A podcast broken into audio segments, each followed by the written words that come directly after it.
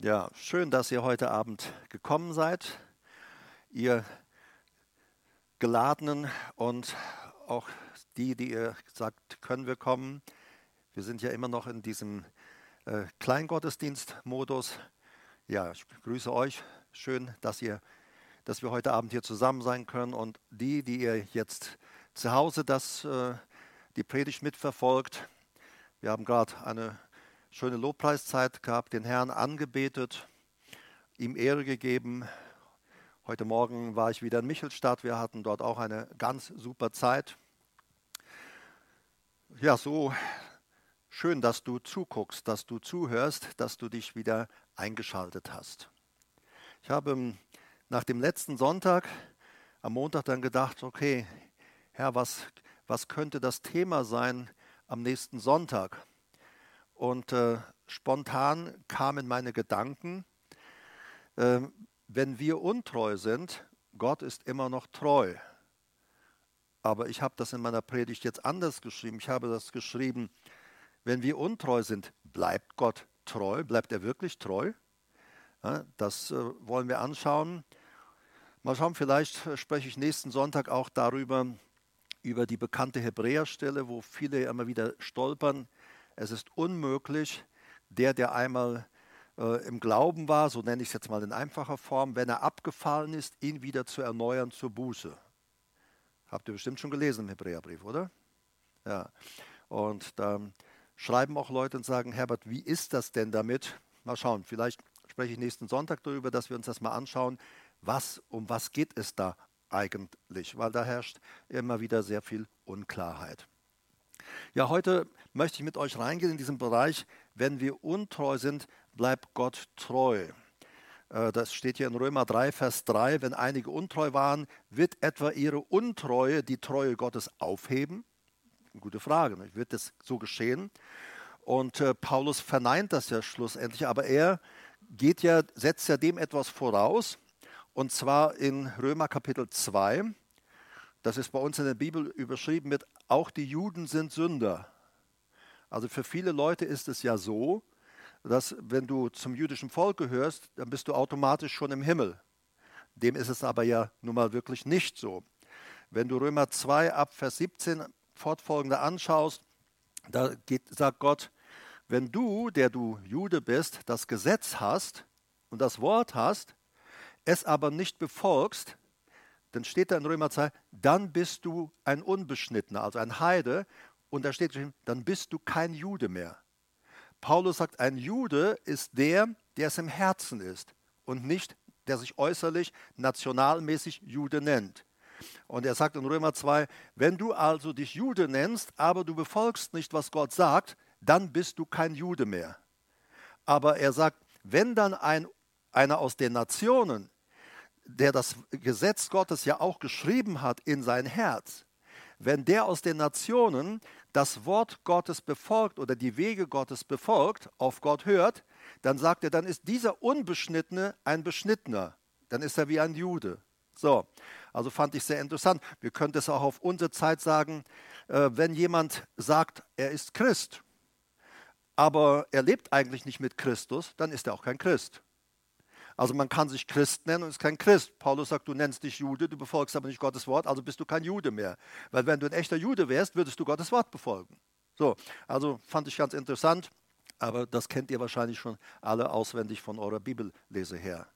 Und dann kommt er in Römer 3, Vers 3, er sagt dann, weil auch viele ja untreu geworden sind, äh, äh, und er sagt auch die, die das Gesetz haben, Juden, die das Gesetz haben, das nicht befolgen, sie sind also untreu. Und dann kommt er in Römer 3, Vers 3 eben zu dieser Frage, wenn einige also untreu waren, nicht, bevor, nicht, auf, nicht auf das hören, was Gott sagt, nicht in dieser Nachfolge sind, wird etwa ihre Untreue die Treue Gottes aufheben? Also, gute Frage. Grundsätzlich steht in Römer Kapitel 5, den Versen 1 und 2, dass wir gerechtfertigt worden sind allein durch Jesus. In Römer 5.1 heißt es, da wir nun gerechtfertigt worden sind aus Glauben, so haben wir Frieden mit Gott durch unseren Herrn Jesus Christus. Also da wir nun gerechtfertigt worden sind. Dieses, wir sind gerechtfertigt worden, das steht im Partizip aorist passiv. Das bedeutet, dieser Aorist sagt, wir haben Rechtfertigung erfahren in einem Moment. Also wir werden nicht in unserem Leben mit Jesus immer gerechtfertigter, immer mehr gerechtfertigt, noch mehr gerechtfertigt, noch mehr gerechtfertigt, sondern der, äh, der Aurist sagt, als du Jesus in dein Leben aufgenommen hast, in dem Moment warst du komplett gerechtfertigt. Und es steht im Aurist passiv. Passiv heißt, du konntest nichts dazu tun. Diese Rechtfertigung wurde dir von Gott geschenkt. Das Kleid der Gerechtigkeit wurde dir gegeben.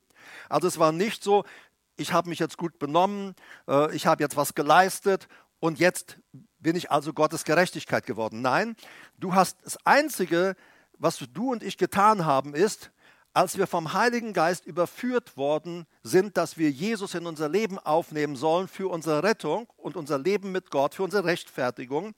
In dem Moment, als wir Jesus einluden, in dem Moment punktuell waren wir komplett gerechtfertigt, so wie er gerecht ist. Du wirst also nicht Stück für Stück, ich wiederhole mich, gerechtfertigter. Und im Passiv, es heißt, es wurde an dir gemacht.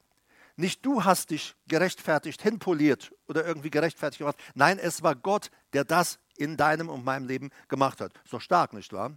Also, Paulus sagt an anderer Stelle, er sagt, deshalb kann sich niemand rühmen. Ihr habt es alle geschenkt bekommen. Niemand von euch kann sich rühmen, ähm, dass er das alles hat. In Vers 2 heißt es in Römer 5, äh, wir sind also, so haben wir Frieden mit Gott. Durch diese Rechtfertigung haben wir endlich Frieden mit Gott. Ich sage aus meiner Geschichte, ich war vorher ein Mensch ohne Frieden, ständig immer irgendwie gejagt, ständig in Unruhe. Aber an dem Tag, als ich da saß und Jesus in mein Leben einlud, das, was ich erlebte, war plötzlich Friede. Auf einmal hatte ich Frieden. Das war so übernatürlich, unbeschreiblich. Ich wusste auch nicht, was da groß passiert. Ich nahm Jesus auf. Ich sage, ja, du sollst der Herr in meinem Leben sein und hab Frieden. Auf einmal habe ich Frieden, was ich vorher nicht hatte. Das ist klar. Später habe ich gelesen, er ist der Friedefürst. Wenn der Friedefürst einzieht, kommt Friede. Nicht wahr? Und äh, so haben wir Frieden mit Gott durch unseren Herrn Jesus Christus, durch den wir im Glauben auch Zugang erhalten haben. Diesen Zugang erhalten, das, äh, der Grundtext sagt, das ist jetzt unser andauernder Besitz. Also Zugang zu ihm haben heißt, das ist unser andauernder Besitz. Wir gehen bei Gott ein und aus. Wir sind zu Hause, endlich angekommen. Äh, wir haben Zugang als bleibenden Besitz zu dieser Gnade. Also es ist nicht so, heute kriegen wir, hast du Gnade und morgen bist du wieder aus der Gnade gefallen und übermorgen bist du vielleicht doch wieder drin. Nein, solange wir an Christus bleiben, bleiben wir auch in diesem Geschenk der Gnade, das Gott uns gegeben hat, in der wir stehen. Und wir rühmen uns aufgrund der Hoffnung der Herrlichkeit Gottes. Wir rühmen uns aufgrund der Hoffnung. Das griechische Wort Hoffnung ist Elpis, ich sagte schon mal, Glaube. Glaube ist immer jetzt. Äh, glaube, ich empfange etwas von Gott und dann geschieht es jetzt. Elpis heißt Hoffnung und Elpis sagt, ähm, es wird ganz bestimmt geschehen, nur wir wissen den Zeitpunkt nicht. Wir haben dann zum Beispiel, wir haben die Hoffnung, Elpis, der Auferstehung. Wir wissen also, wir würden sagen, wir glauben an die Auferstehung. Ja, tun wir auch. Aber die Hoffnung der Auferstehung besagt, wir werden ganz gewiss auferstehen, wir wissen nur nicht wann. So, oder äh, wir haben die Hoffnung seiner Wiederkunft. Äh, wir wissen ganz genau, er wird wiederkommen, das glauben wir, aber Elpis Hoffnung sagt, wir wissen, er wird kommen, wir wissen nur nicht wann. Das ist also der Unterschied zu Glaube, der jetzt ist und jetzt empfängt. Und wir sagt, er sagt, wir rühmen uns aufgrund der Hoffnung der Herrlichkeit Gottes. Doxa steht da, Herrlichkeit. Das Wort Doxa, für viele ist das dann immer so, wenn sie Herrlichkeit oder Doxa hören, dann äh, verziehen sich bei manchen Leuten schon ganz religiös die Gesichtsmuskeln und die Mundwinkel und dann die Herrlichkeit. So, und äh, wenn du dann jemand fragst, was meinst du überhaupt damit? Ja, weiß ich nicht, es ist nur Herrlichkeit. Ja, und was ist jetzt? Ja, Herrlichkeit, das griechische Wort Doxa bedeutet eigentlich Erscheinung, Ansehen, wird bei uns mit Herrlichkeit immer übersetzt auch.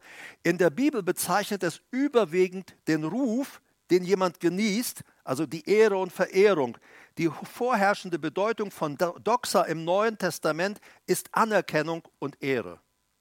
Also Doxa, was bei uns mit Herrlichkeit ist, ist einfach anerkannt, Anerkennung und Ehre.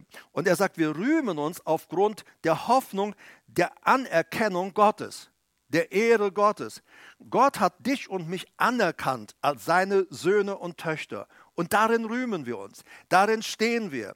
Und wir sind teilhaftig geworden seiner Doxa. Auch wir, wir gehen mit ihm in diesem Weg. Also wir sind gerechtfertigt durch Jesus. In unseren Bibelübersetzungen steht oft geschrieben, wir sind gerechtfertigt zum Beispiel durch den Glauben an ihn. Wörtlich steht immer da, wir sind gerechtfertigt durch seinen Glauben. Also gar nicht den Glauben an ihn. Wir haben in unseren Übersetzungen oft immer so dieses, ich leiste etwas, tue etwas. Aber Jesus sagt, ich glaube, dass mein Werk, mein Opfer für dich genügt. Jesus glaubt das. Und er sagt, wenn du dasselbe auch glaubst, erlebst du Rechtfertigung. Wir sind gerechtfertigt durch seinen Glauben. Es steht immer durch seinen Glauben. Und bei uns steht immer durch den Glauben an ihn. Also so, natürlich glauben wir an ihn, aber es ist durch sein Glauben. Jesus sagt, ich glaube, dass mein Erlösungswerk für dich genügend ist. Es reicht aus für dich. Und Jesus sagt, wenn du das glaubst, dann wirst du Frieden haben. Ja, es ist kein, kein Prozess von äh, gerechter werden. Der Heiligung jagen wir nach. Das ist aber wieder ein anderes Thema. Zweitens, Gott selber ebnet einen Weg für seine Feinde. Wer macht das schon? Ein Weg ebnen für seine Feinde. Sein Feind, dem guckt man eher zu und wenn er dann äh, in Schwierigkeiten gerät, äh, dann stehen wir vielleicht noch da und sagen, na ja, geschieht ihm ja ganz recht. Das hat er nun verdient. Oder wir sind es vielleicht, verpacken es fromm und sagen, naja, was der Mensch sät, wird er ernten. Jetzt kriegt er endlich, was er gesät hat. Also Gott ist da anders. In Römer 5, ab Vers 6 bis 11 heißt es denn, denn Christus ist, als wir noch kraftlos waren, zur bestimmten Zeit für Gottlose gestorben. Als wir noch kraftlos waren, das Wort heißt Asthenes, schwach. Ähm, und, äh, und Gott sagt, wir waren also ohne Kraft schwach und zur bestimmten Zeit, da steht nicht Chronos, also Chronologie, äh, sondern Kairos. Es kam ein bestimmter Zeitpunkt, da kam Jesus, um uns zu erlösen. Deshalb steht im Neuen Testament, als die Zeit erfüllt war, sandte Gott seinen Sohn. Kairos, als der Kairos, nicht Chronos, der Lauf der Geschichte, sich Dinge entwickelt haben. Nein, Gott hatte einen festgesetzten Zeitpunkt. An diesem Zeitpunkt kommt Jesus und Gott hat die ganze Weltgeschichte letztlich buchstäblich damals gesteuert, so dass es auch zu dieser Volkszählung kam, dass ähm, Josef und Maria in die Geburtsstadt nach Bethlehem mussten, da wo Jesus ja geboren werden sollte. Die hätten ihn wahrscheinlich sonst in Nazareth oder so auf die Welt gebracht. So, aber Gott hat alles bewegt, ein ganzes Reich eine, eine, äh, ja, bewegt in der damaligen Zeit. Also, als wir noch kraftlos waren, Asthenes, das Wort äh, in der Bibel ist schwach, Schwachheit. Äh, wir finden es äh, zum Beispiel bei dieser Frau, die 18 Jahre gekrümmt äh, umherlief und Jesus heilte sie am Sabbat, befreite sie. Alle regen sich auf, wie kann er das am Sabbat tun? Und dann sagt Jesus, sollten, sollten wir diese Tochter Abrahams, sollten wir ihr nicht helfen, sollte sie nicht gesund werden, auch wenn es Sabbat ist, die 18 Jahre von einem Geist gebunden war, also niedergehalten war. Sie, es heißt, sie hat einen Geist der Schwäche, einen Geist der, äh, Geist der Asthenaia. Ähm, manche Leute gehen dann gleich wieder her und sie sehen überall, wo Schwachheit ist, ist gleich wieder ein Dämon. Also sie hören schwach und dann sagen sie Dämon, Dämon, Dämon. Aber dann müsste Paulus auch besessen gewesen sein, weil Paulus sagt äh, in einem seiner Briefe oder auch in seinen Briefen, ich bin zu euch gekommen in großer Asthenaia in großer Schwachheit. Und ich kam zu euch mit großer Angst, da steht sogar Phobie. Er sagt, als ich kam, um euch das Evangelium zu bringen, da hatte ich so Angst, am liebsten wäre ich weggelaufen. Ich kam mit Schwachheit, Asthenaia und mit Phobie, mit Angst. Wir haben in dieser Welt auch mal Angst. Aber wir haben in uns, die wir zu Jesus gehören, auch den Geist der Liebe, der Kraft und der Besonnenheit. Und dieser Geist ist nicht ein Geist von Furcht. Und dieser Geist vertreibt auch Furcht. Ich habe die Tage gelesen, fand ich auch sehr, sehr gut. Manchmal wollen Leute Finsternis vertreiben. Und ähm, äh, es gibt ein ganz einfaches Mittel, Finsternis zu vertreiben. Mach Licht an. Und ähm, manche Leute wollen den Teufel äh, oder dämonische Bedrückungen aus ihrem Leben verschwunden haben wollen. Und dann wird rumgeboten und rumgemacht. Der einfache Weg, dass Dämonen abhauen, böse Geister abhauen, der einfachste Weg ist, dass du einfach im Licht von Jesus wandelst. Weil Dämonen trauen sich nicht ins Licht. Sie mögen das Licht nicht. Sie mögen die Gegenwart Gottes nicht. So, also bewege dich in die Gegenwart Gottes, bleibe in der Gegenwart Gottes und der Feind wird fliehen. Hallo? Das ist, und, und da ersparst du dir manche Kämpfe. Er sagt also, zur bestimmten Zeit kam Gott, äh, kam Jesus und er hat uns, ist für uns Gottlose gestorben. Vers 7, denn kaum wird jemand für einen Gerechten sterben, denn für den Gütigen möchte vielleicht jemand auch zu sterben wagen oder sagen, für den setze ich mich ein, für den gebe ich mich hin, aber niemals für einen, für einen äh, Ungerechten. Aber Gott, Gott aber, Gott ist nämlich anders, erweist seine Liebe zu uns darin, dass Christus, als wir noch Sünder waren, für uns gestorben ist. Sünder, Hamatolos, äh, das ist das Wort Hamatia, ist Sünde, Zielverfehlung. Und Jesus sagt, als wir noch, Gott sagt, als wir noch Zielverfehler waren, als wir neben Gott herliefen, nicht auch, auch nicht an das Ziel kamen, das Gott für uns bestimmt hatte, auserwählt hatte. Denn in Psalm, äh, in Psalm steht doch ganz klar geschrieben, als noch keiner deiner Tage war, als du noch nicht geboren wurdest, habe ich schon jeden Tag deines Lebens geplant und in ein Buch aufgeschrieben, weil ich für dich gute Pläne habe. Aber dann kommen Familiengeschichten, Schwierigkeiten, Sünde, Erziehung, all diese Dinge dazwischen. Und wir kommen oft von Geburt an nicht in den Plan Gottes hinein. Deshalb ist es ein Segen, auch wenn Kinder in gläubigen Elternhäusern aufwachsen. Es bleibt ihnen einfach viel erspart. Er sagt also, Gott erweist seine Liebe zu uns, dass Christus, als wir noch Sünder waren, für uns gestorben ist.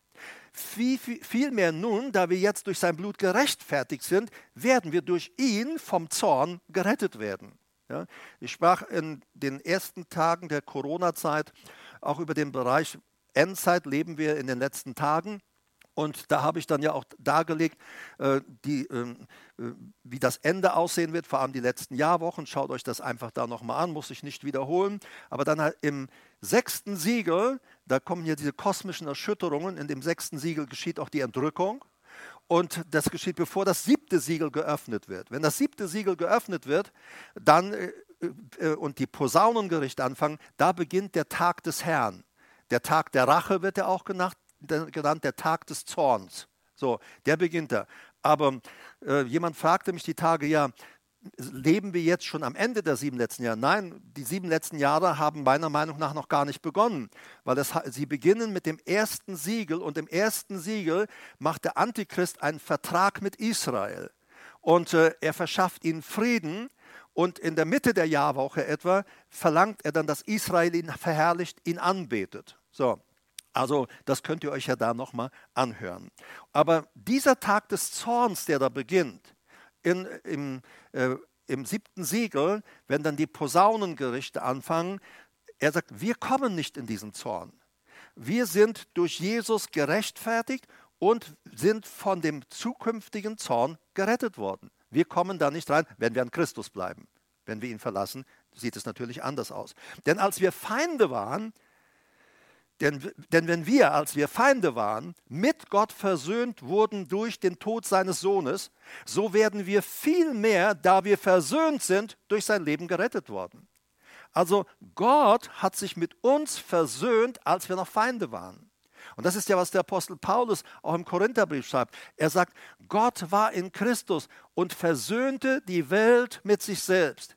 Kosmos, dieses ganze Weltsystem mit sich selbst, rechnet ihnen ihre Übertretungen nicht mehr zu. Kein Mensch geht mehr wegen Sünde in die Hölle, weil Jesus hat für jeden Menschen der Vergangenheit, Gegenwart und Zukunft alle Schuld und Sünde bezahlt. Die Schrift sagt, ein Mensch geht deshalb verloren, weil er den einzigen Weg zum Himmel, zu Gott, nämlich Jesus Christus, zurückweist, ihn nicht in sein Leben aufnimmt und deshalb gehen Menschen verloren, weil sie weil Jesus der einzige Weg zum Vater ist.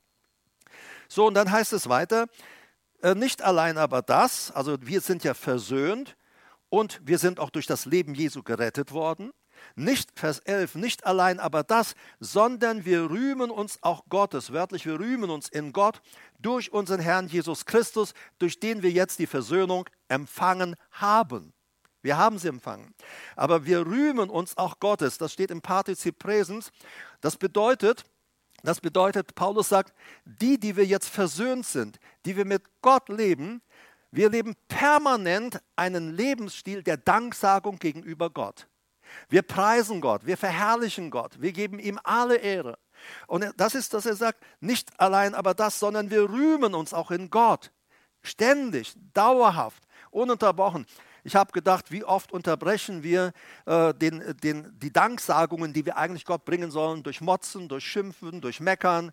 Alexander hatte ja zwei Bereiche auch gebracht, äh, Meckern äh, oder, äh, oder Beten, ja. So, und wir, wir vergeuden so viel Energie und wertvolle Zeit, weil wir meckern oder weil wir streiten, weil wir, weil wir böse Gespräche führen und dergleichen. Ständig und das raubt dir Energie und das raubt dir Kraft. Aber Paulus sagt, eigentlich sind wir Leute, die ständig, permanent, 24 Stunden in einer Haltung der Dankbarkeit gegenüber in Gott sind. Und wir rühmen uns in Gott. Wir sind in Christus, wir sind in Gott. Er ist in uns und wir sind in ihm. So steht es geschrieben. Und er sagt ständig, wir preisen ihn. Und das ist etwas, worin wir uns erziehen müssen, ganz einfach. Wir können uns entscheiden zu meckern, zu schimpfen. Wir können aber auch uns äh, entscheiden, nein, ich werde dankbar sein und ich werde Gott preisen für die Erlösung, die er mir geschenkt hat. Wenn wir untreu sind, bleibt also Gott treu. Das steht ja in 2 Timotheus Kapitel 2, die Verse 11 bis 13. Das Wort ist gewiss, ähm, Pistos, treu, zuverlässig, glaubwürdig. Das Wort Logos steht da. Das ist ja auch, äh, was wir schon vor einiger Zeit gesprochen haben. Die Schrift sagt, dass Jesus dieses Logos ist. Einer der Namen von Jesus ist Logos. Es heißt ja in Johannes Kapitel 1, im Anfang war das Wort, das Logos. Und das Logos war bei Gott. Und das Logos war Gott. Und alles ist durch das Logos, also durch Jesus gemacht. Und Kolosserbrief sagt, alles wurde durch ihn geschaffen. Alles, es gibt nichts, was gemacht worden ist, was nicht durch ihn gemacht worden ist. Und in der Offenbarung sehen wir ihn, wie er siegreich mit seinem, mit seinem äh, Herrscher unterwegs ist. Und dann heißt es, er trug einen Namen. Der Name, der auf, sein, äh, auf seiner Schärpe geschrieben ist, ist das Logos Gottes. Bei uns steht das Wort Gottes. Da steht auch wieder Logos. Also Jesus ist nicht, nicht nur der Retter, nicht nur Arzt. Einer seiner Namen ist Logos. Er ist das Logos. Und Paulus sagt im, im 2. Timotheus hier in Kapitel 2, Vers 11, das Logos, dieser Jesus und der auch identisch ist mit seinem Wort, ist absolut glaubwürdig, absolut zuverlässig. Da gibt es keinen Grund, irgendetwas zu bezweifeln. Und er sagt, denn wenn wir mitgestorben sind, werden wir auch mitleben. Mitleben ist Syzao, das Wort Syn und Zao, Syzao, heißt zusammen mit jemandem leben, mit jemandem zugleich am Leben sein, zusammenleben, mitleben, mit, in Gemeinschaft mit jemand sein, in enger Verbindung mit jemand sein. Das ist, äh, was er sagt. Denn wenn wir mitgestorben sind, und wir sind ja, als wir zu Jesus kamen, starben wir. Manchmal sagen Leute, wir sterben erst in der Taufe. Nein, dann, äh, das hieße ja, dass lebendige Leute begraben werden, um es mal sinnbildlich zu nehmen. Nein, die Schrift sagt, wir sind gestorben mit Christus und unser alter Mensch, der gestorbene Mensch, der wird dann in der Taufe beerdigt. Und dann stehen wir aus dem Wasser auf zu einem Leben mit Christus in Verbindung mit Jesus. Und er sagt, wir sind mitgestorben. Ihr seid gestorben und euer Leben ist verborgen mit Christus in Gott. Also wir, wir sind in einer engen Beziehung mit diesem Jesus. Und wenn wir mitgestorben sind und wir sind gestorben, du bist gestorben. Eigentlich gibt es keinen Grund mehr, dass wir das alte Leben wieder auffrischen und das alte Leben leben wollen. Denn als wir Jesus aufnahmen, entschieden wir uns auch für den Tod des alten Menschen. Wir entschieden uns, der stirbt jetzt. Und er sagt, wenn wir mitgestorben sind, das ist zuverlässig, das ist gewiss, da kannst du dich drauf verlassen. Du kannst dich auf das Logos verlassen. Dann werden wir auch mitleben, in Beziehung mit ihm leben. Wenn wir ausharren, Hypomeno, unter etwas bleiben, erdulden, aushalten, werden wir auch mitherrschen. Und ich glaube, das ist der, der, der Punkt, warum viele Menschen nicht im Sieg leben. Im Siegleben bedeutet nicht, dass immer alles glatt läuft, dass immer alles gut läuft. Aber er sagt, wenn wir noch einmal ausharren, erdulden, also unter etwas bleiben, dann werden wir auch mitherrschen. Du musst wissen, jedes Mal, wenn wir her herausgefordert sind, egal ob es im familiären Bereich ist, im Job, im Gemeinde, wo immer es auch sein mag, wo wir herausgefordert werden oder wo wir Druck erleben. Und die Bibel sagt, wir werden durch viel Druck in, das, in, das, in, in, die Ewigkeit gehen. Wir werden immer wieder Druck erleben. Aber er sagt, ähm, und, und dieser Druck oder das, die Bedrängnis, die wir erleben, die scheint uns unangenehm zu sein. Antonella hat äh, vor kurzem auch einen kleinen Input gegeben ins Internet. Solltet ihr euch mal anhören, wenn ihr es bisher nicht getan habt, oder ein zweites Mal anhören und dann tun. Probleme sind kein Segen. Wenn wir aber ausharren, werden wir auch Herrschaft erleben, werden wir auch mit ihm herrschen. Und ich glaube, das ist dieser Punkt. Wir kommen in Druck, wir kommen in Schwierigkeiten, statt unter diesem Druck zu bleiben, statt unter diesen Schwierigkeiten zu bleiben, fliehen wir, wir hauen ab, wir gehen weg. Und dadurch kommen wir nicht in den Genuss des Sieges oder des Herrschens. Er sagt, wenn wir etwas unter etwas bleiben, und er führt extra ein, das Logos ist zuverlässig, das Wort ist gewiss, ich verspreche euch, sagt er, wenn du ausharrst, wenn du erduldest, wenn du unter etwas bleibst, wirst du zum Herrschen kommen. Aber wie gesagt, wir fliehen oft. Und so manches Mal ist es so, dass, dass wir kurz vor einem Sieg stehen und dann geben wir auf. Ich weiß noch, als äh, ich ein junger Christ war, dann bin ich mit meinem Pastor oft nach äh, Düsseldorf gefahren in einen Gottesdienst. Da gab es so einen kleinen, lieben Pastor und ähm, ähm, aufgrund meiner Lebensgeschichte, meiner Gottlosigkeit und dass, äh, äh, dass ich im Gefängnis zum, äh, zum Glauben an Jesus gekommen bin, war ich so gewissermaßen auch immer so ein bisschen äh, der Vorführmensch. Äh, ich sage immer so, jetzt hat, hat die Gemeinde auch mal so einen richtig Gottlosen, äh, der, der sich bekehrt hat. Also bin ich da immer mit unterwegs gewesen. Und wenn wir dann nach Düsseldorf kamen, der kleine Bruder Müller sagte, oh, sagte, sagte Egert, das ist der Herbert übrigens. Natürlich vorgestellt, nicht gerechtfertigt geretteter, so ein ehemaliger Knasti. Das ist dann irgendwie, ich weiß nicht, das freute Christen immer irgendwie. Endlich haben wir einen Knastologen äh, unter uns. Ne? So, und dann kam er. Oh, und er sagte immer, er war so ein fröhlicher kleiner Mann. Halleluja, sagt er. Und dann kam er auf mich zu. Ich weiß nicht, was er bei Corona gemacht hätte. Das wäre ihm bestimmt öfter durchgegangen. Da kam er auf dich zu und gab dir einen richtig dicken, nassen Schmatzer mitten auf den Mund. Äh, und also danach, also warst du eigentlich immer gut äh, ja, getränkt.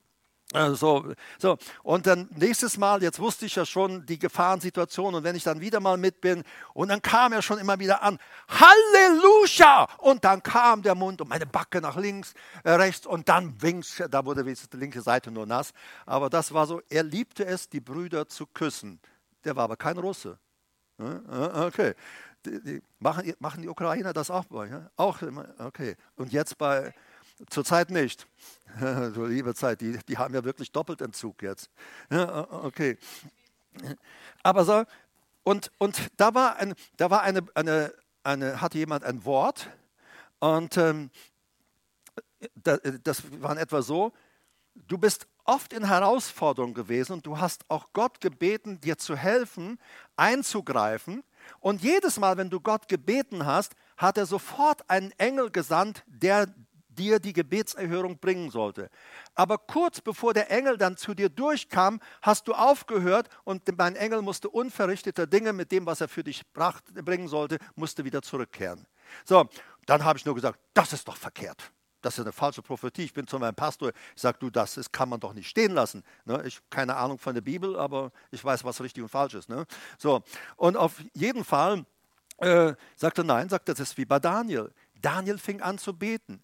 21 Tage hat er gebetet.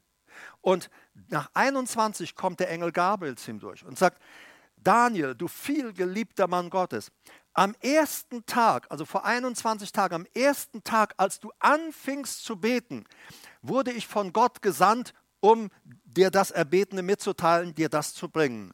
Aber der Fürst von Persien, das war der Dämonenfürst, in der geistlichen Welt herrschen ja äh, Dämonen und Geister und äh, auch über jede Nation. Und der Fürst von Persien stand mir 21 Tage entgegen und ich kam nicht durch. Da kam der Fürst Michael, der Fürst deines Volkes, also Michael ist der Erzengel, der zuständig ist für das Volk Israel. Da kam Michael, der Fürst deines Volkes, und stand mir bei. Er übernahm den Kampf mit dem Fürst von Persien. Somit konnte ich aus diesem Kampf rausgehen. Deshalb komme ich bei dir mit 21 Tagen Verspätung an. So. Und weißt du, wir verpassen so viel, weil wir nicht bleiben. Und Gott sagt, wenn wir ausharren, wenn wir unter etwas bleiben, dann wirst du auch mitherrschen. Und du wirst nicht, wir werden nicht, wir kommen nicht zum Herrschen, weil wir meistens vorher irgendwie aufgeben.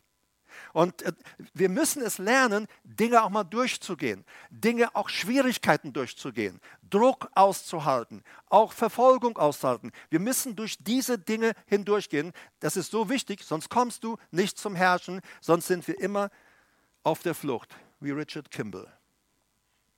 Kennt ihr Richard Kimball? Gab früher so eine Serie, ne? auf der Flucht. Ein unschuldig verdächtigter Arzt, der sollte seine Frau getötet haben. Das war, fand ich damals als Jugendlicher, fand ich ganz toll, diese Serie. Und ähm, ich, die ging ganz endlos, ich glaube Richtung 200 oder mehr, aber immer auf der Flucht, unschuldig. Und äh, Richard Kimball auf der Flucht. So sind viele Christen, ständig irgendwie auf der Flucht. Und Gott sagt, es ist ein Ruheplatz für dich bereitet. Es ist ein Ort der Ruhe dir geschenkt worden. Und Gott, jedes Mal, wenn wir beten, um Hilfe beten, äh, um Dinge beten, dann sendet Gott seine Engel, dass sie das für uns tun. Sie sind dienstbare Geister, sagt die Schrift, äh, ausgesandt zum Dienst an den Gläubigen oder für die, die das Heile erben sollen. Und das ist so wichtig, dass wir, dass wir mal lernen, auch unter Dingen zu bleiben, sie auszuhalten.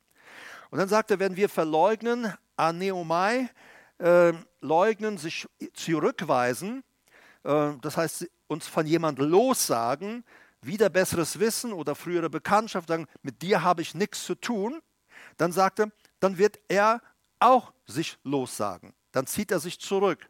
Wenn, er, wenn wir erklären, Jesus, ich will dich nicht mehr, dann wird er uns auch gehen lassen. Der Heilige Geist wird sicherlich versuchen, wieder in unserem Leben äh, auf uns, zu, äh, äh, uns dahin zu bringen, dass wir umkehren. Aber er sagt dann auch weiter, Vers 13, wenn wir untreu sind, apisteo, ungläubig sind, von apistos ist das ungläubig, nicht vertrauenswürdig sind. Es bedeutet kein Vertrauen setzen auf jemanden, nicht glauben oder unzuverlässig, untreu sind. Dann sagt er, er bleibt Pistos. Wenn wir Apisteo sind, wenn wir unzuverlässig sind. Und manches Mal sind wir im Leben unzuverlässig. Wir sind unzuverlässig gegenüber Menschen, gegenüber Versprechungen, die wir gegeben haben. Und wir sind untreu. Und die Bibel sagt, und wir sind auch Gott gegenüber untreu. Aber er sagt, trotzdem steht er zu uns. Er hält zu uns. Er bleibt treu. Da ist auch wieder Pistis. Es bedeutet zuverlässig, gewiss und glaubwürdig, vertrauenswürdig. Seine Versprechen, sein Wort halten. Das Vertrauen nicht enttäuschend. Also er ist dann nicht wie, wie wir. Äh, er sagt, ihr seid unzuverlässig, also bin ich auch mal unzuverlässig. Nein, er sagt, selbst wenn du unzuverlässig, untreu bist, ich werde meine Haltung, mein Wesen, meine Charakter, mein Sein nicht ändern. Ich werde trotzdem weiter der zuverlässige, treue Gott bleiben. Und das ist unser, unser Glück. Das ist echt unser Glück. Er bleibt treu. Er kann sich selbst nicht verleugnen. Er kann sich selbst nicht verleugnen. Er sagt, ich bin, er ist der Treue und der Wahrhaftige. So, er nennt sich ja auch der Treue. Wenn du in die Schriften schaust, Gott nennt sich der Wahrhaftige und der Treue. Und Jesus sagt von sich, ich bin der Weg und die Wahrheit und das Leben. Er ist die Wahrheit. Er kann nicht lügen. Es ist einfach stark. Wenn wir in die Bibel schauen, gibt es unzählige Beispiele über die Treue Gottes. Du musst nur das Leben von David anschauen. David äh, war nicht so ein guter Vater. Er hat manche Dinge einfach schleifen lassen wie du und ich vielleicht Dinge auch schleifen ließen, vielleicht in anderer Art. Aber selbst da, als ähm, einer seiner Söhne die, die, äh, die Schwester vergewaltigt, er unternimmt nichts. Er lässt es einfach schleifen. Dann hinterher, wissen wir, mit, äh, bricht er die Ehe. Und äh, er er lässt sogar den Mann im Krieg umbringen, damit er die Affäre mit dieser Frau vertuschen kann. So. Und äh, wir sehen, dass David wirklich ins Abseits kommt. Er wurde furchtbar krank. Er schildert, David schildert, diesmal im Psalm, in seinem Zustand. Er sagt, überall hatte ich nur noch Geschwüre, ich habe gestunken, selbst meine Verwandten, meine Freunde mieden mich. Und bis zu dem Tag, als ich sagte, ich will umkehren, ich will meine Sünden bekennen, ich will wieder auf den richtigen Weg gehen, dann vergabst du mir. Und er sagte, da wurde ich wiederhergestellt. Und wir wissen, David wurde danach ein überaus gesegneter Mann, obwohl vorher wirklich vieles schiefgelaufen ist, milde ausgedrückt. Aber er wurde ein gesegneter Mann, der, so, der ein Anbeter Gottes wurde. Äh, da profitieren wir bis heute von. Äh, der dieses Zelt der Begegnung äh, hatte. 24 Stunden am Tag wurde Gott angebetet. Und er brauchte nicht mal mehr Krieg führen, weil Gott selber seine Grenzen schützte. Das macht die Gegenwart Gottes in unserem Leben auf. Und ja, ich wünsche dir das. Der verlorene Sohn, ein weiteres Beispiel im Neuen Testament. Es gibt viele, viele Beispiele. Der verlorene Sohn, der alles verpasst und, und zurückkommt, stinkig und zerlumpt. Und der Vater nimmt ihn in die Arme, küsst ihn, drückt ihn, gibt ihm wieder einen Siegelring und setzt ihn wieder in, in, in die Familie ein. Wie stark, wie, wie groß. Wir sehen, Gott ist treu. Dieser Sohn war total untreu, aber Gott, der Vater, ist treu. Und das ist, David war total untreu, aber Gott war treu. Ich erinnere mich noch, als ich ein junger Christ war, ich war eine Zeit in der Gemeinde, äh, äh, natürlich, ob es nun daher war, dass ich überall mit äh, einfach auch die Trophäe war, äh, auch wenn wir in eine andere Gemeinde gingen, weiß ich auf jeden Fall, ich wurde stolz und ich wurde überheblich. Äh, es hat mich nur keiner gewarnt, aber dann hat Gott mich von einem Tag zum anderen einfach gestürzt. Äh, weil es steht geschrieben, Gott bringt den Hochmütigen, den Stolzen zu Fall. Und es steht geschrieben, er zerstört das Haus des Stolzen. Denn wenn wir stolz sind, dann sind wir dann, dann fangen wir an, die Wesensart Satans zu leben. Satan ist erfüllt von Stolz und Überheblichkeit. Und Gott sagt, wenn wir stolz werden, ähm, sagte, wenn du das nicht aufgibst, wenn du nicht aufhörst mit deiner Arroganz, mit deinem Hochmut, wenn du das nicht stoppst, Gott sagt, dann stürze ich dich. Weil er weiß, es würde uns absolut in die Finsternis und schließlich in das Aus aus dem Reich Gottes bringen. So, und das habe ich dann erlebt. Und ähm, ich, der ich, äh, hochtrabende Nase da oft gehabt habe. Und auf einmal lag ich am Boden. Und ich versuchte über Monate, versuchte ich irgendwie zurechtzukommen. Ich habe jeden Tag Buße getan. Ich habe geweint, ich habe gefleht, ich habe gebettelt, ich habe mit nackten Knien auf, auf, auf Steinen gekniet, habe gedacht, ich muss doch Gott irgendwie zeigen, dass ich es ernst meinte. Aber es passierte gar nichts. Es passierte nichts. Und schließlich habe ich aufgegeben. Ich habe gesagt, wahrscheinlich will er mich nicht mehr. Und ich weiß noch, es war der 15. Dezember 1973. Da lag ich abends in meinem Bett. Ich habe auch in Sprachen gebetet, Gott angebetet. Aber dann lag ich im Bett und ich hatte tiefe Trauer, dass Gott nicht mehr in meinem Leben war. Ich merkte ihn nicht mehr. Und dann las ich im Bett, ich tat wieder Buße. Und ich sagte, Gott, wenn du mir doch bitte noch einmal begegnen würdest. Ich brauche so dringend, so sehr deine Gegenwart. Und dann höre ich seit Monaten das erste Mal seine Stimme wieder im Bett. Er sagt, Herbert, morgen werde ich dir begegnen. Und am 16. Dezember 1973 begegnete er mir bei uns in unserer Gemeinde. 16. Dezember 1973, der Heilige Geist kam auf mich. Ich bin als ein total veränderter Mensch aus diesem Gottesdienst gegangen, weil der Heilige Geist es gemacht hat. Und ich war wieder im Frieden und in der Gegenwart Gottes. Und das hat mir so einen Respekt gegeben, dass ich auch wusste, oh Mann, man ist ja wirklich in der Lage und ich bin in der Lage, jederzeit auch abzufallen. Jederzeit in Situationen zu kommen, wo man von Gott entfernt seinen Weg geht. Und ich weiß noch, ich stand in Wuppertal auf der Straße, wartete auf das grüne Männchen der Ampel, um die Straße zu überqueren. Dann stand ich dort an der Ampel. Und an dieser Ampel, da habe ich gesagt, und da überkam mich diese Angst. So eine Angst, wenn ich abfalle, dann könnte es sein, dass ich nie wieder zu Gott zurückkomme. Und ich sage dort an der Ampel, ich sage, Herr, ich bitte dich, dass sollte ich tatsächlich abfallen, denn ich sehe mich heute, wie ich bin, ich bin in der Lage, tatsächlich abzufallen.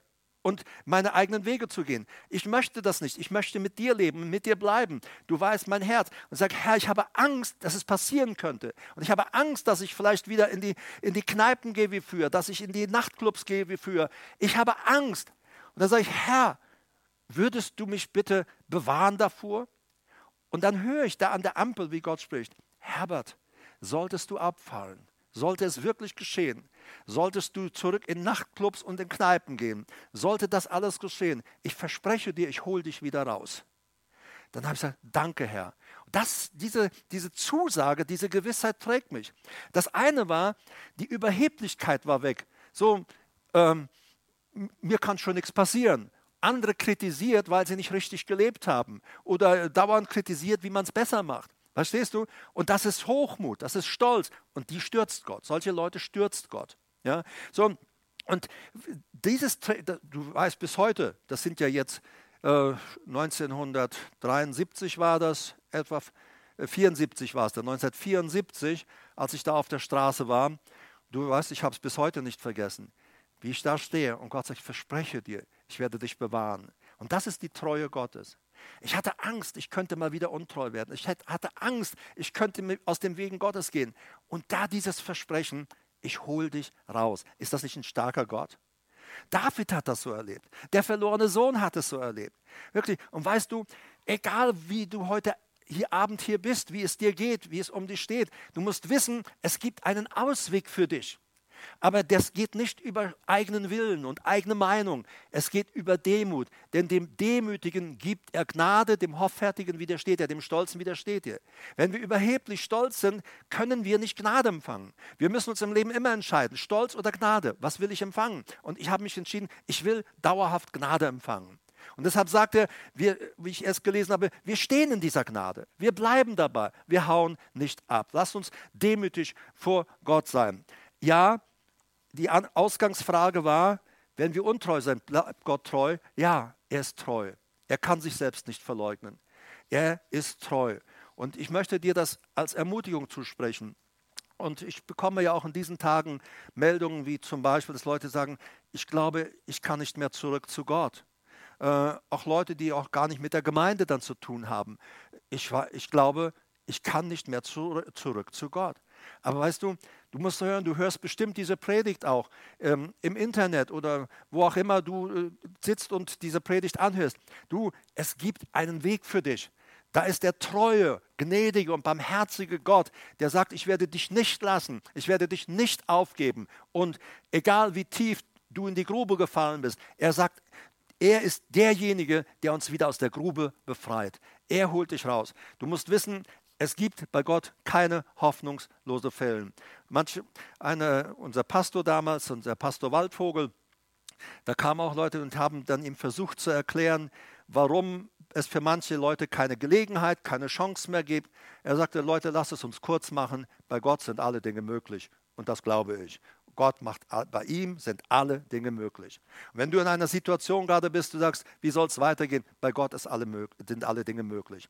Und alle Dinge sind möglich dem, der mir vertraut. Das finde ich so stark. Es ist allerdings wichtig, wenn wir in Sünde gegangen sind, wenn wir auf verkehrte Wege gegangen sind, ist es natürlich wichtig, dass wir umkehren. David erlebte Heilung, als er umkehrte. Äh, der verlorene Sohn erlebte Wiederherstellung, als er umkehrte. Ich habe damals Wiederherstellung erfahren, als ich umgekehrt bin. Natürlich hat Gott mich sicherlich auch in diesem Zustand gelassen. Marita weiß, äh, welch einen Kampf ich da manches Mal gehabt habe. Äh, wir waren einfach so befreundet, welchen Kampf ich da gehabt habe. Und äh, für mich war es so, es gibt wahrscheinlich keine Chance mehr für mich. Ich habe, der Zug ist abgefahren. Und dann kommt Gott, sagt, ich begegne dir. Und dann kommt er, egal wo du sein magst, ich werde dich holen. Ist das nicht stark? Das ist unser Vater. Das ist unser Vater im Himmel. Sollten wir nicht auch mit unseren Brüdern und Schwestern und, und unseren Mitmenschen ebenso barmherzig und gnädig sein? Es ist wichtig, dass wir umkehren ein Gebet auch, äh, dass wir zum Herrn kommen und sagen, ich habe gesündigt. David geht ganz klar her. Er sagt, ich habe gesündigt, Herr. Ich bin abgewichen. Und dann nennt er die Dinge und die Freude am Heil ist mir verloren gegangen. All das. Und er sagte, ich tue Buße, lass mir wiederkehren die Freude an meinem Heil, an meiner Errettung. Und 1. Johannes Kapitel 1, Vers 9 wird doch ganz klar gesagt, wenn Vers 8 sagt und auch Vers 7 davor, denke ich, ist es noch, wenn wir sagen, wir haben keine Sünde, wir, sind kein, wir verfehlen nie das Ziel, dann sagt er, dann sind wir Lügner. Denn jeder verfehlt mal im Leben irgendwo das Ziel.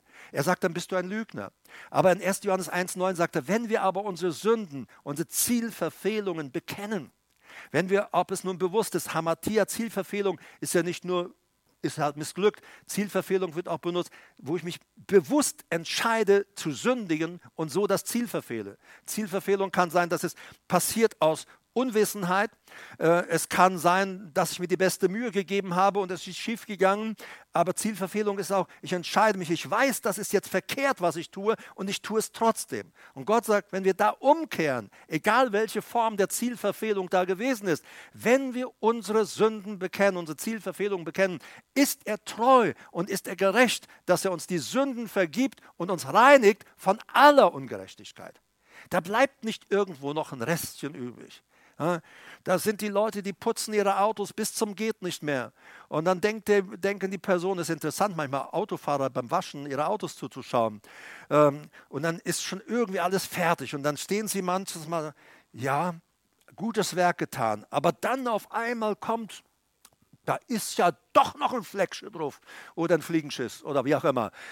Und dann schon putzt man wieder und dann wird gleich wieder ein Tuch gezückt und nochmal ge, äh, geputzt. Also wer Spaß hat, kann auch auf diese Weise über mein Auto herfallen. So, also Gott ist treu. Er reinigt von aller Ungerechtigkeit, der uns alle unsere Sünden vergibt und uns reinigt von aller Ungerechtigkeit. Hey, was wollen wir noch mehr? Und, und haben wir da nicht Grund, wie ich am Anfang sagte, 24 Stunden in einem Leben voll Dankbarkeit zu leben?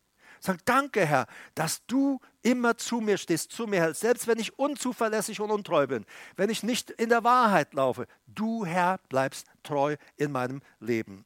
Und da möchte ich einfach, dass du jetzt auch vor dem Herrn gehst und wo du umkehren musst, dass du sagst, Herr, ich kehre um von meinem verkehrten Weg, denn dann geschieht Heilung. Und ich will auch für dich, der du jetzt zu Hause oder im Büro oder unterwegs, wo immer du bist, der mir zuhört, ich möchte einfach mit dir zusammen ein Gebet sprechen und lade dich ein, wenn du magst, es mitzusprechen. Herr Jesus, ja, wenn du willst, ihr könnt es auch mitbeten. Betet das ruhig mit. Und für die, die es beten wollen, dann hat, äh, dann steht keiner so alleine. Euch hier im Raum auch kannst du mitbeten. Herr Jesus,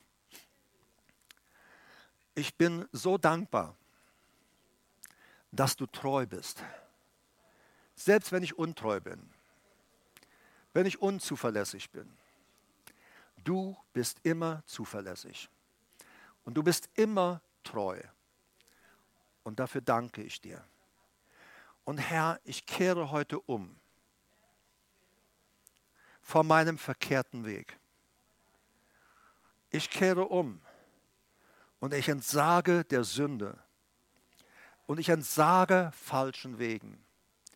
Ich entsage Gottlosigkeit.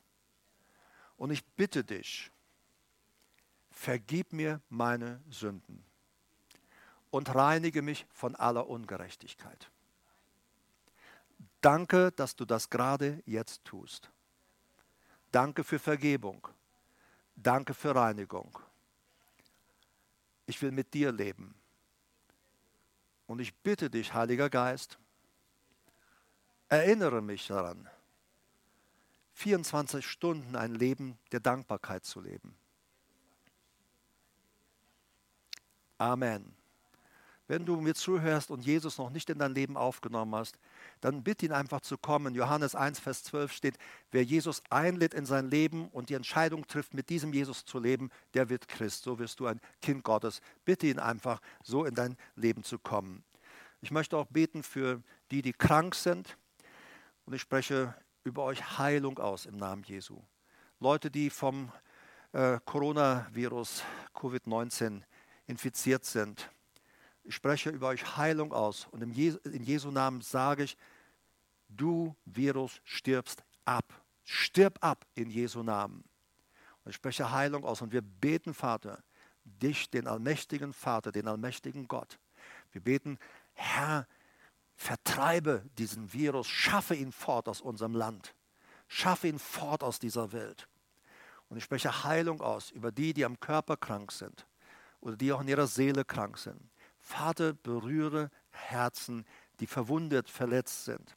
Ich bete für solche, die körperliche Krankheiten haben, dass du sie gerade jetzt berührst. Du bist der wunderbare, gute Arzt. Ich danke dir, dass du jetzt bei jedem bist, der mir gerade zuhört. Du bist jetzt dort und du berührst jeden Einzelnen. Alle Ehre dir, Vater. Danke, dass du nicht nur unser Erlöser bist. Danke, dass du nicht nur ein Vater bist, der lieb lächelt, sondern du bist ein Vater, der uns auch wiederherstellt, der Heilung und Wiederherstellung bringt. Dafür gebe ich dir alle Ehre. Danke, Vater, für deine Güte. Halleluja. Amen. Ein Hinweis noch für ähm, euch, die ihr hier seid. Wir stellen nachher einen Korb hierhin, dann kannst du deine Kollekte dort einwerfen. Für die, die ihr mir außerhalb dieses Raumes zuhört, ähm, es ist wichtig, dass du auch weiter äh, deine Gemeinde und unsere Werke, unser Werk unterstützt. Unsere Versammlungsstätten, die Kosten laufen natürlich weiter, ist klar. Manche machen das ganz toll, die nicht in Gottesdienste kommen können oder noch nicht wollen. Äh, sie äh, nehmen das äh, Konto, das gleich im Anschluss an diese Botschaft eingeblendet wird und sie schreiben einfach Verwendungszweck Kollekte und dann wissen wir auch, wie das zugeordnet werden kann, welcher Gemeinde. Wir sehen es ja dann. Und ansonsten auch deine Zehnten oder Spendenopfer kannst du auf dieses Konto äh, überweisen. Es ist gut, wenn wir auch hierin zusammenstehen und auch gemeinsam die äh, Kosten tragen und äh, ja, ich danke euch allen, die ihr bisher mitgeholfen habt, mitgetragen habt und ich wünsche euch allen Gottes reichen Segen, eine super tolle Woche mit unserem Vater, mit unserem Jesus und lass dich doch mal vom Heiligen Geist leiten, weil seine Wege sind perfekt und vollkommen und immer gut. Gott segne euch. Ich freue mich, euch wiederzusehen. Amen.